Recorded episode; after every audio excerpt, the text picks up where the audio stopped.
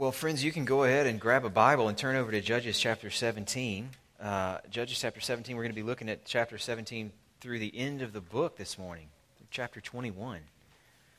Uh, this is it. This is our last Sunday in Judges. It's been all fall for us. If you're just visiting for the first time this morning, this is you're catching us on the at the end of, of a series that we've been unpacking together week by week throughout the fall. We're going we're to stay in the period of the Judges for the next couple of weeks. We're actually going to spend 2 weeks looking at the book of Ruth, which happens, all of its action takes place in the same time that this this uh, period we've been unpacking, uh, all these things were going on. Uh, Ruth is kind of a zoomed in look at what one family was experiencing during the chaos of this period.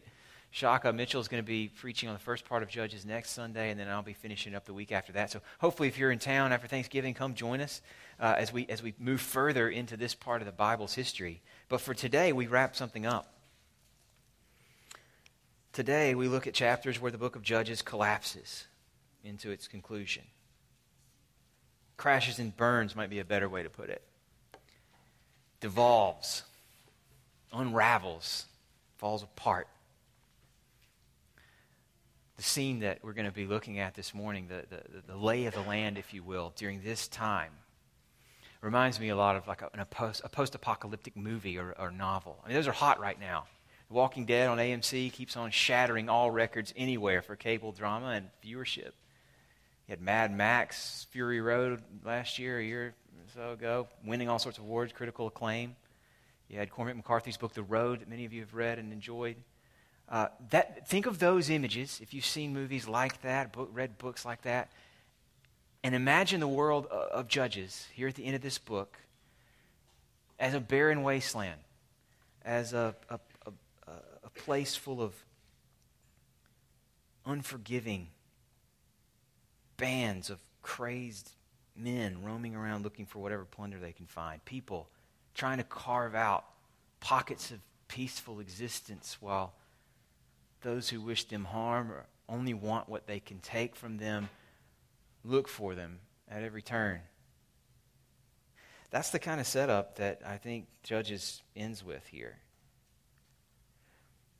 In fact, what we're going to look at this morning includes one of the ugliest stories in all the Bible.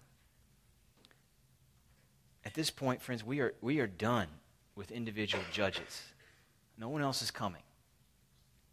One by one, God has raised up deliverers to save Israel from the pit they dug for themselves. And one by one, those judges give us glimmers of hope, but then fade away with their own deaths. And at this point in the story, nobody else is coming. At this point in the story, we're done with oppressive neighbors. There's no country out there, no neighbor, no, no other tribe that's imposing its will on Israel at this point in the story.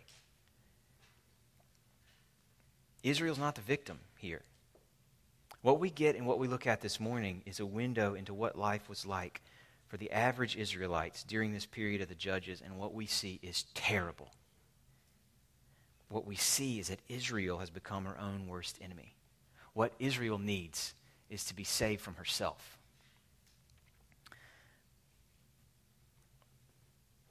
There's not a lot of comment on the stories that come in these last five chapters. The writer doesn't really say much other than the details. But he does give us one clue to the meaning of these last five ugly, dark chapters. It's a clue we're going to pull on through these five chapters like a thread that's going to take us, help us find our way through. There are four places in these last five chapters where, where the author says something like this in those days, there was no king in Israel, and everyone did what was right in their own eyes. Four places, a statement like that one shows up in these five chapters. And in that comment, what this author is trying to do is, is help us to see that in all these stories, all their gory details, all of them are meant to show us what happens when there's no king to establish justice and when everyone just does whatever he wants. I want to, obviously, five chapters is way too much to cover in a half an hour that we've got left. I, what I want to do is just dip into the story at the places where those statements show up, where the author calls our attention to the fact that there's no king and everybody's doing what's right in their eyes. Here's an example of what happens when there's no king and everybody's just doing whatever they want. We're going to look at his examples as they pop up with these statements and use that as a chance to, to, to view judges from this big picture, this, this big bird's eye view. Here's what happens when people are just going rogue, so that we can get ready to see how Jesus solves the problem this book is here to show us. I want to look at three ugly stories. I'm going to tell you three stories this morning. And then I'm going to draw two lessons. And that's it. That's what we're doing. Three ugly stories, two crucial lessons. I want to start by reading the first story. This is coming in Judges chapter 17 in the first six verses. And if you found that now, would you please stand with me in honor of God's word while I read? This is the word of the Lord from Judges chapter 17. There was a man of the hill country of Ephraim whose name was Micah. And he said to his mother, The eleven hundred pieces of silver that were taken from you, about which you uttered a curse, and also spoke it in my ears, behold, the silver is with me. I took it. And his mother said, Blessed be my son by the Lord. And he restored the eleven hundred pieces of silver to his mother. And his mother said, I dedicate the silver to the Lord from my hand for my son to make a carved image and a metal image. Now, therefore, I will restore it to you. So when he restored the money to his mother, his mother took 200 pieces of silver and gave it to the silversmith, who made it into a carved image and a metal image. And it was in the house of Micah. And the man Micah had a shrine and he made an ephod and household gods and ordained one of his sons who became his priest. And in those days, there was no king in Israel. Everyone did what was right in his own eyes. This is God's word. You can be seated. You saw the statement. This is the first time it comes up. Chapter 17, verse 6. This little story is the first example of what happens when there's no one to explain and establish justice right when everybody just does what they want. This first story is tame compared to the other ones we're going to look at, but it shows the cracks in the foundation that are going to bring the whole house down later on. The story starts with a bang. There's no context. We get Micah in his house opening his mouth and talking to his mother about something she said that we didn't get access to. It just jumps right in. It's a man named Micah fessing up to mom about some money that he'd stolen from her. I wonder if you noticed as we were reading through that section, some of the things here look promising, actually. I mean, it's almost like a simple little domestic scene where a family is having an, an important, wonderful moment of reconciliation. The son has, has, has, come in repentance, feeling bad about what he'd done to his mom. His mom forgives him. And then, and then his mom even dedicates this money to the Lord. That sounds great. Not so fast. This guy just stole 1,100 pieces of silver from his mom. This guy only fesses up about it because he started to feel afraid. She's put a curse on him. He's worried about the bad juju. He doesn't feel bad about what he's done. He, he just wants to get out from under her words against him. And when she dedicated the returned money to the Lord, did you notice what she had in mind? She wanted to make a God of their own design, shrunk down to fit inside their own house. What that points to is a God who shrunk down to fit what I want. Now, he even ordained his own son as a priest. This is a guy who wants to control the shape of his God, he wants to control access to his God, and he wants his God's power all on his terms. It's basic idolatry. They've still got the name right. They're still using Israel's name for God. They're not worshiping Dagon or some of these other gods of their neighbors. But there is something horribly wrong here what looks okay at first is actually a, a, an awful sign of Israel's rotten core. Because here, what we see is Israel living unaccountable to God. Israel's life, Micah representing Israel, unaccountable to God. God to them is just a tool to be used to get more from life. He's not a God to be worshiped, He's not a king to be obeyed and trusted. He's a God on their terms, made to fit their design, aimed at getting what they want out of life. Friends, be careful you don't do the same to God. Be careful that you're not knocking the edges off of a portrait of God that doesn't sit right with you. Pieces of that God that seem hard or out of date or setting up another God altogether, worshiping, serving, trusting, and obeying something else as the key to your life. Careful you don't do that, friends, for reasons that the next story is going to make really clear. The next place, story number two, the next place that the statement, there was no king in Israel, comes up is in chapter 18, verse 1. Chapter 18, verse 1 opens with these words In those days there was no king in Israel. And we're still in Micah's territory. This one's going to feature Micah and Micah's homemade gods and show us a little bit more about what happens when God is not someone you're accountable to, but someone you're just using as a tool to your own ends. This happens, this comes out in the story of what happens to Micah and his gods when they run up against a tribe more powerful than they are. So, this story is where, uh, is where the scene begins to look post apocalyptic. Chapter 18 opens with its focus not on Micah, but on a group of Danites, one of the tribes of Israel. See, what happened to the Danites is that back at the beginning of Judges, when they first came into the land, they'd been given a section of the land as theirs, but they were told they needed to drive out the people who didn't believe in God, the ones who had earned God's judgment for the way they were treating one another. But the Danites couldn't get it done. And they left their land occupied by Canaanites. They had no place to go, they were just nomadic. And when these nomadic Danites decide they're tired of just moving around all the time, they begin to look around for a place they could take for their own. This is where we find them in chapter 18, verses 1 and 2. Let me read those first two verses. In those days, there was no king in Israel, and in those days, the tribe of the people of Dan was seeking for itself an inheritance to dwell in. For until then, no inheritance among the tribes of Israel had fallen to them. So, here's what they did people of Dan sent five able men from the whole number of their tribe, from Zorah and Eshtaol, to spy out the land and explore it. And they said to them, Go, explore the land. And they came to the hill country of Ephraim, to the house of Micah, and they lodged there. It doesn't take the Danites very long to find exactly what they're looking for. They spend the night with Micah, then they move on to some territory not too far from where Micah lived. And what they find is a poor, unsuspecting people.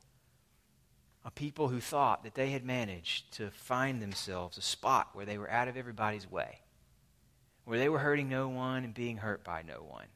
They were neutral, the Switzerland of the judges' era.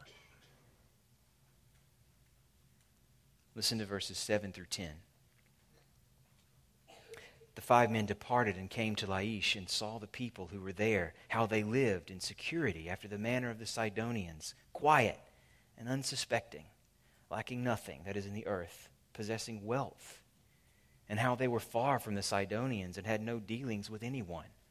These were isolationists, just living their lives. And when they, the, the five spies, came to their brothers at Zorah and Eshtaol, their brothers said to them, What do you report? And they said, Arise and let us go up against them, for we've seen the land, and behold, it is very good. And will you do nothing? Do not be slow to go to enter in and possess the land. As soon as you go, you'll come to an unsuspecting people. The land is spacious. God has given it into your hands, a place where there is no lack of anything that is in the earth. So 600 men of the tribe of Dan, armed with weapons of war, set out from Zorah and Eshtaol and went up and encamped at Kiriath Jearim in Judah. They get up their troop of 600 fighting men to go surprise the people of Laish, and they do. That people wasn't ready for them. There was nothing they could do but die and give it up. However, the story isn't really drawing our attention to the people of Laish. the story is drawing our attention to Micah. Those five spies had stayed at Micah's house on their way to spy out a place for them to live. While they were there, they noticed Micah has a lot going on for him. Micah's got his own gods. He's got his own priests. He's got a tailor made, right in his eyes power tool for building a life on his terms. And they decide they want what he has. What was right in their eyes was taking what Micah had built based on what was right in Micah's eyes. Verse 18 to 20, read these with me. And when these went into Micah's house and took the carved image and the ephod, the household gods, and the metal image, the priest said to them, What are you doing? And they said to him, Keep quiet. Put your hand on your mouth and come with us and be to us a father and a priest. Is it better for you to be the priest to the house of one man or the priest to the tribe and clan in Israel? And that sounded right in the priest's eyes. The priest's heart was glad, so he took the ephod and the household gods and the carved image, and he went along with the people. Micah's response to all of this is pitiful. He goes running after them. These 600 armed men who'd just taken what he had. Verses 24 and 25. He catches up with them and he says, you take my gods that I made and the priest and go away, and what have I left? The people of Dan said to him, Do not let your voice be heard among us, lest angry fellows fall upon you, and you lose your life with the lives of your household. That's what the author wants us to notice.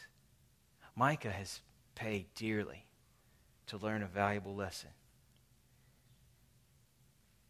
Micah has learned what, that, that, that what seems right in my eyes, what makes sense and feels good to me, works only until I run up against what seems right in the eyes of someone more powerful than I am. Having it your way is great till you run up against the desires of somebody who wants to have it their way. Somebody you can't resist. It's great until that guy having it his way directly conflicts with me having it my way. Friends, a God of your own design, a God that shrunk down to your size, nothing more than a means to your ends or a reflection of what you already want out of life. That God is not a God that can protect you when you run into something or someone who's more powerful than you are. That God is not a God who can redeem you from hard things or prevent what you can't escape on your own. There's a third place that this statement comes up. And it builds on these same ideas the first two examples have pointed us to. In fact, the next, I told you there are four statements about there not being a king in Israel and people doing what's right in their own eyes the, the third and the fourth statements bracket. They come at the beginning and at the end of this next sequence of stories. And this, this is the story where we reach the low point in this book. It shows us that without a God that's actually God, when the only right is what's right for me, weak people will be abused by the strong. I want to tell you the story before we think through what we've learned. The story opens, chapter 19, with another Levite who's on a trip to Bethlehem to pick up his concubine. Concubine in the ancient world was a sort of second class wife, is one way it's been described. It's, a legal arrangement, um, could be described as a wife, but without the same status and celebration uh, of, of what you might call a normal wife in those times. Apparently, this man has angered his wife somehow. We aren't told exactly what happened. We're told she went home to her dad's house and that he went to go get her, to speak kindly to her heart, verse 3 says, and bring her back. So he heads to Bethlehem, this Levite, to pick up his concubine. Her father's happy to see him. This is at the beginning of chapter 19. So happy, in fact, that he hosts them for several days. He wants to make sure they have lots of time to sort of all get back peaceful with one another and send the couple back on their way in a much better place than they were when he came. Day after day, this father pours out his hospitality, begging him to stay longer and longer and longer. This was the way things worked in the ancient world. Hospitality was huge. Finally, this Levite man, whose name we never get, says he can't, he can't stay any longer. I really have to go, but it's already late in the day. So when he sets out with his servant and with his concubine, headed for home to the hill country of Ephraim, it's already getting close to dark, and he's not going to make it all the way. On the way back, one of his servants says, There's the city of Jebus over there. A city would become Jerusalem in time. Why don't we stop there? Let us turn aside, this is verse 11, to this city of the Jebusites and spend the night in it. And his master said to him, We will not turn aside into the city of foreigners who do not belong to the people of Israel. We'll pass on to Gibeah you never can tell what might happen in a city of foreigners. Let's go to our people. They enter into Gibeah, and it is an entrance that's a lot more than a little creepy. Nobody greets them, nobody invites them in. It's a post apocalyptic ghost town almost. They make their way to the square of the city. They passed on, verse 14 says. The sun went down on them near Gibeah, which belongs to Benjamin. They turned aside there to go in and spend the night and went in and sat down in the open square of the city, for no one took them into his house to spend the night. Then an old man sees them. Verse 16. He was coming from his work in the field at evening. He wasn't even from Gibeah, he was from Ephraim. He was just there as a, as a guest himself. He sees them in the square and he invites them in. But his words point to something deeply wrong. Verse 20, the old man says, Peace be to you. I will care for all your wants, only do not spend the night in the square. Other translations, maybe yours, say, Whatever you do, do not spend the night in the square. Why not? This is an Israelite town. These are our people. What's going on here? So they enter the old man's house. Verse 22 says they're making their hearts merry, feasting, drinking, eating. Then they hear voices. There's a violent thud against the door. My translation says beating on the door. One other alternative would be they're throwing their shoulders into it. They're doing everything they can to get in the door. They said to the old man, these worthless fellows who'd surrounded the house, Bring out the man who came into your house, that we may know him. Now, if you've grown up in church, if you have much familiarity with the story of the Bible, that scene probably sounds familiar. And it's not an accident that things are playing out here almost exactly as they did in Genesis chapter 19. The story of Sodom, where Lot and his family were attacked in much the same way. Sodom had become the image of all that was wrong with pagan society. Israel had become the image of what God would do to make sure that doesn't happen anymore. And now Israel has become Sodom. There was no king in Israel. The old man goes out to reason with them, verse 23. No, my brothers, do not act so wickedly, since this man has come into my house. Do not do this vile thing. It seems like we finally have our hero. This man is going to stand up for what's right. Until he suggests a substitute. Verse 24 Here are my virgin daughter and his concubine. Let me bring them out now. Violate them and do what seems good to you. Do whatever's right in your eyes.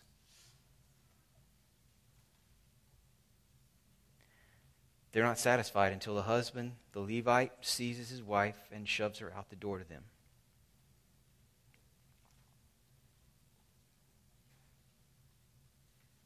They knew her and abused her all night until the morning. And as the dawn began to break, they let her go. This mob is thinking only of their desire. They're completely consumed by it. These weak, fearful men think only of preserving themselves the old man and the Levite. The one perspective no one notices because no one seems to have to is the perspective of this woman, nameless to those for whom she was merely an object, but made in God's image. Israel should have known that. They were not Canaanites. This woman has dignity. She was someone's daughter. She brought joy to her family. She had hopes and dreams of her own. How this seemed in her eyes doesn't even come into it.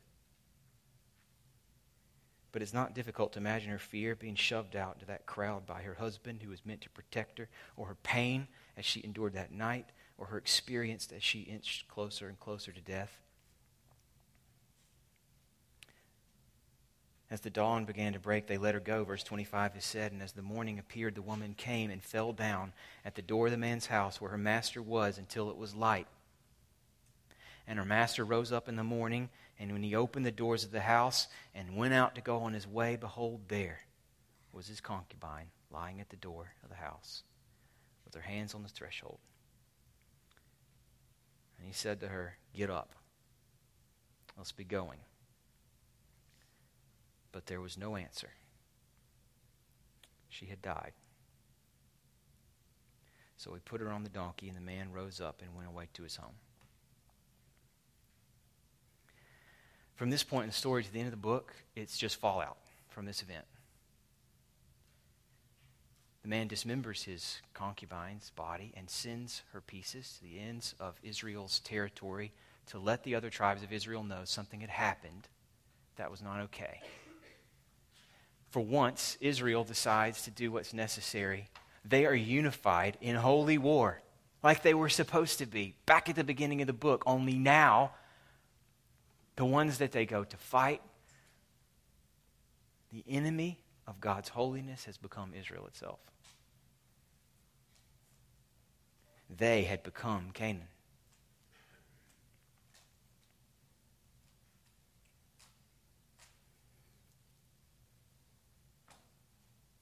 What's the purpose of a story like this one? Friends, it's just an example. This book presents it as just an example, just one example of what happens when everyone just does what is right in his own eyes.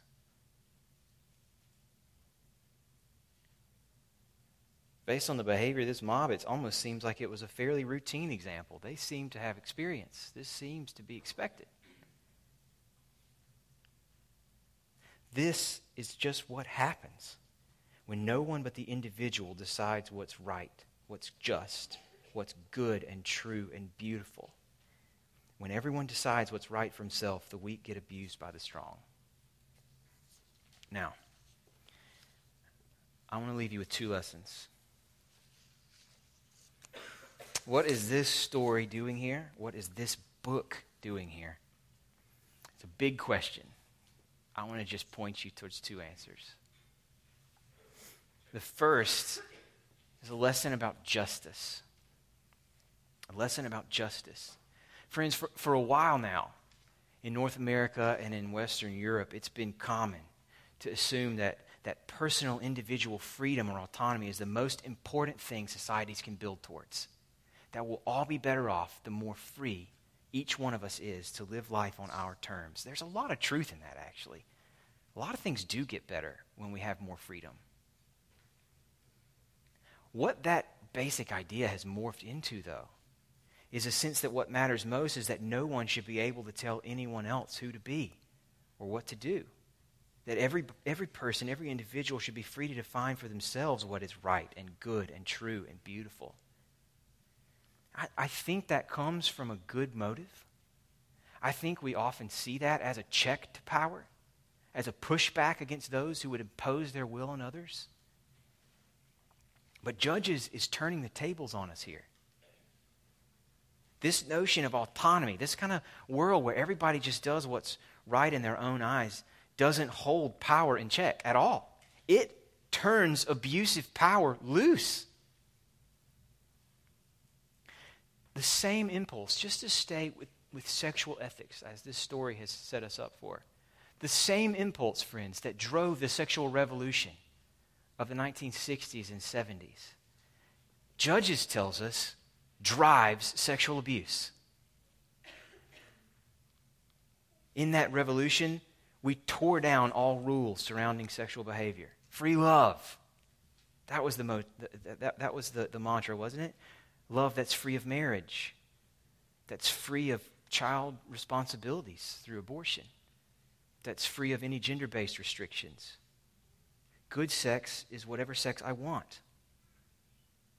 I know that that can feel like liberation. But it actually paves the way to subjection. It subjects the weak to the desires of the powerful who want what the weak can't stop them from taking. We are not more free, friends, when we put individual autonomy on the pedestal where we've put it. We are more vulnerable. Because all justice, here's the, here's the lesson about justice all justice depends on a standard for what's right, whether the powerful like it or not, whether I like it or not. All justice depends upon a standard for what's right that bows to no man And there can be no true and lasting justice where everyone just does what's right in their own eyes. Justice depends on someone who knows what's right and has the power to impose what's right on other people. And that's the authority that Judges has in mind here. There's barely any commentary on what happens in these stories. I mentioned that before. You've seen it now for yourself. The author's just telling us what life was like in Israel in these dark days. The commentary is in the refrain there was no king in Israel. Everybody does what's right in their own eyes. What we're missing is a king. And this is the lesson about Jesus. This is what Judges wants us to see about Jesus. When we hear the Bible talk about a king, our images of king immediately come into our of kingship immediately come into our mind, I, I assume. We think of a king as maybe part of the problem for justice, as this sort of man put on a pedestal to whom everyone has to, to, to submit. We think of you know, ugly King George III and his self serving, exploitative system of taxes on people who didn't have no say so. Or maybe, uh, so uh, maybe that, that, that's a historical example. Maybe we think about kingship and monarchy in the way that we see it now in, in, in Britain. We think of Queen Elizabeth and we think of something that's more symbolic than anything of an empty suit. Don't think about that. In the Bible, the ideal of a king is one who has the authority to explain what's right, to define it for his people, and the power to enforce what's right. The king in this judge's ideal is someone who has the right to explain to us what is, what must be, and who has the power to impose what's right on people who might resist him. The only path to the justice that we crave is a king that we can trust. That's what Judges is pointing us to by saying over and over throughout this ugly stretch of its story there was no king in Israel. There was no king in Israel. There was no king in Israel. You want justice where these sorts of things can't happen? What you need is a king. And that theme tumbles like a snowball rolling downhill, gaining in its mass and its speed all the way through the Old Testament. From Judges, through the stories of the, the adoption of the monarchy, through the Psalms and the, the songs that the people were singing as they looked to their future, to the prophets who made all these amazing promises, and all the way into the birth stories of Jesus, who's announced as the anointed one, the Messiah, the Christ, the King. The Bible is obsessed with this king, this anointed one, because the Bible, because God is obsessed with justice. So you're right, friends, to long for a world where it's not okay to buy and sell women's bodies on the street or on the screen. You're right to long for a world where it's not okay that your place in the criminal justice system or in civil society depends so much on the color of your skin or the, the quality of the lawyer that you can afford. You're right to long for a place where the most vulnerable lives of all, the lives of unborn children, are, as, are, are not nameless and voiceless and dispensable like the Levite's concubine because the powers that be have decided that they are. You're right to long for something more, for a world where these things are not okay, not because it seems right to you that they shouldn't be, but because they're not right in the eyes of the God who made you, whose image is pressed on you and every other person. It's not okay to him. And in sending his son Jesus, he has proven once and for all the, the extent to which he is committed to establishing justice. He has put himself on the line to establish justice. And with his coming is a promise that this world, as we experience it, its days are numbered. Only Jesus can give you the world that you're longing for. How else do you find strength to keep on working, persevering toward justice and peace where you can? And a lot of you are here today uh, representing these ministries that we that we love and support and want to see so many others getting involved with. And I know a lot of you are working towards a world that will be different than what it is. But how do you find the strength and the perseverance to keep working toward justice and peace when there's so much stacked against you? How do you keep getting out of the bed each morning and facing what you face? Problems that are, are, are far greater than you will ever be able to solve. Powers standing against you that are greater than you will ever be able to thwart. You may feel like you're taking two steps forward and three steps back, and you know what? You're not wrong. You can't do it. If it depends on you, then you may as well give up. But it doesn't depend on you. So don't give up. Don't stop seeking justice where you can. All you have to give up is your desire to get credit for the world that you want to see. When it comes, Jesus will bring it. You got to give up your desire to get credit for it, but with that burden tumbling off your shoulders, you don't have to give up. This battle is won.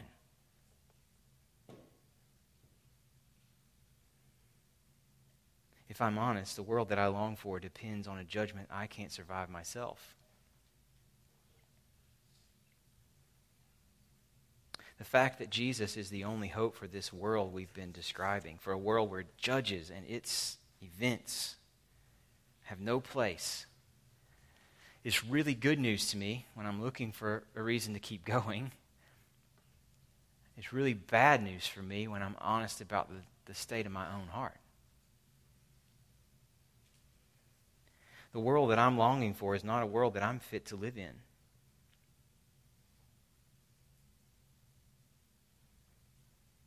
We can be outly, rightly outraged against the injustice of racial stereotypes, for example, because they demean precious people made in the image of God, because they only serve to prop up the racist's weak self image. But I wonder, friends, do you not make assumptions about people whose lives are different from yours? People who live in the suburbs when you live in the city, or vice versa, people who choose different schools than you or support different candidates than you do? Have you not used those differences to prop up your own self image? Friends, the, the, the world that I'm longing for is not a world I am fit to live in. Unless the same king who's promised to establish it has also promised to make me worthy of it. Not because I am, but because He is. And He gives His place to me. The message of the gospel is, a, is big, it's sweeping. It's the promise of a new heaven and a new earth. It touches everything. But when you boil it down, it is also a message of hope and healing and reconciliation for you.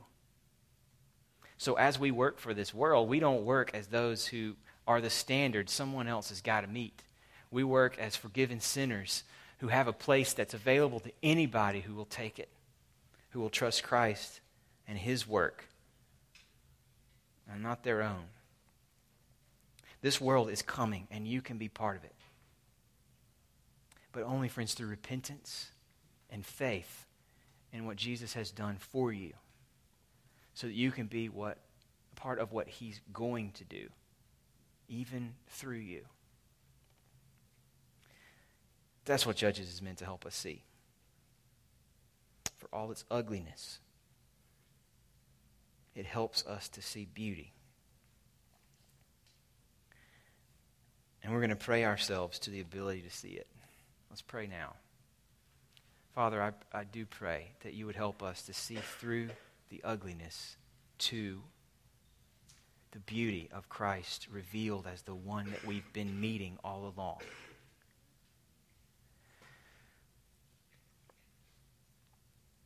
Thank you for a king who is more powerful than we are and more wise.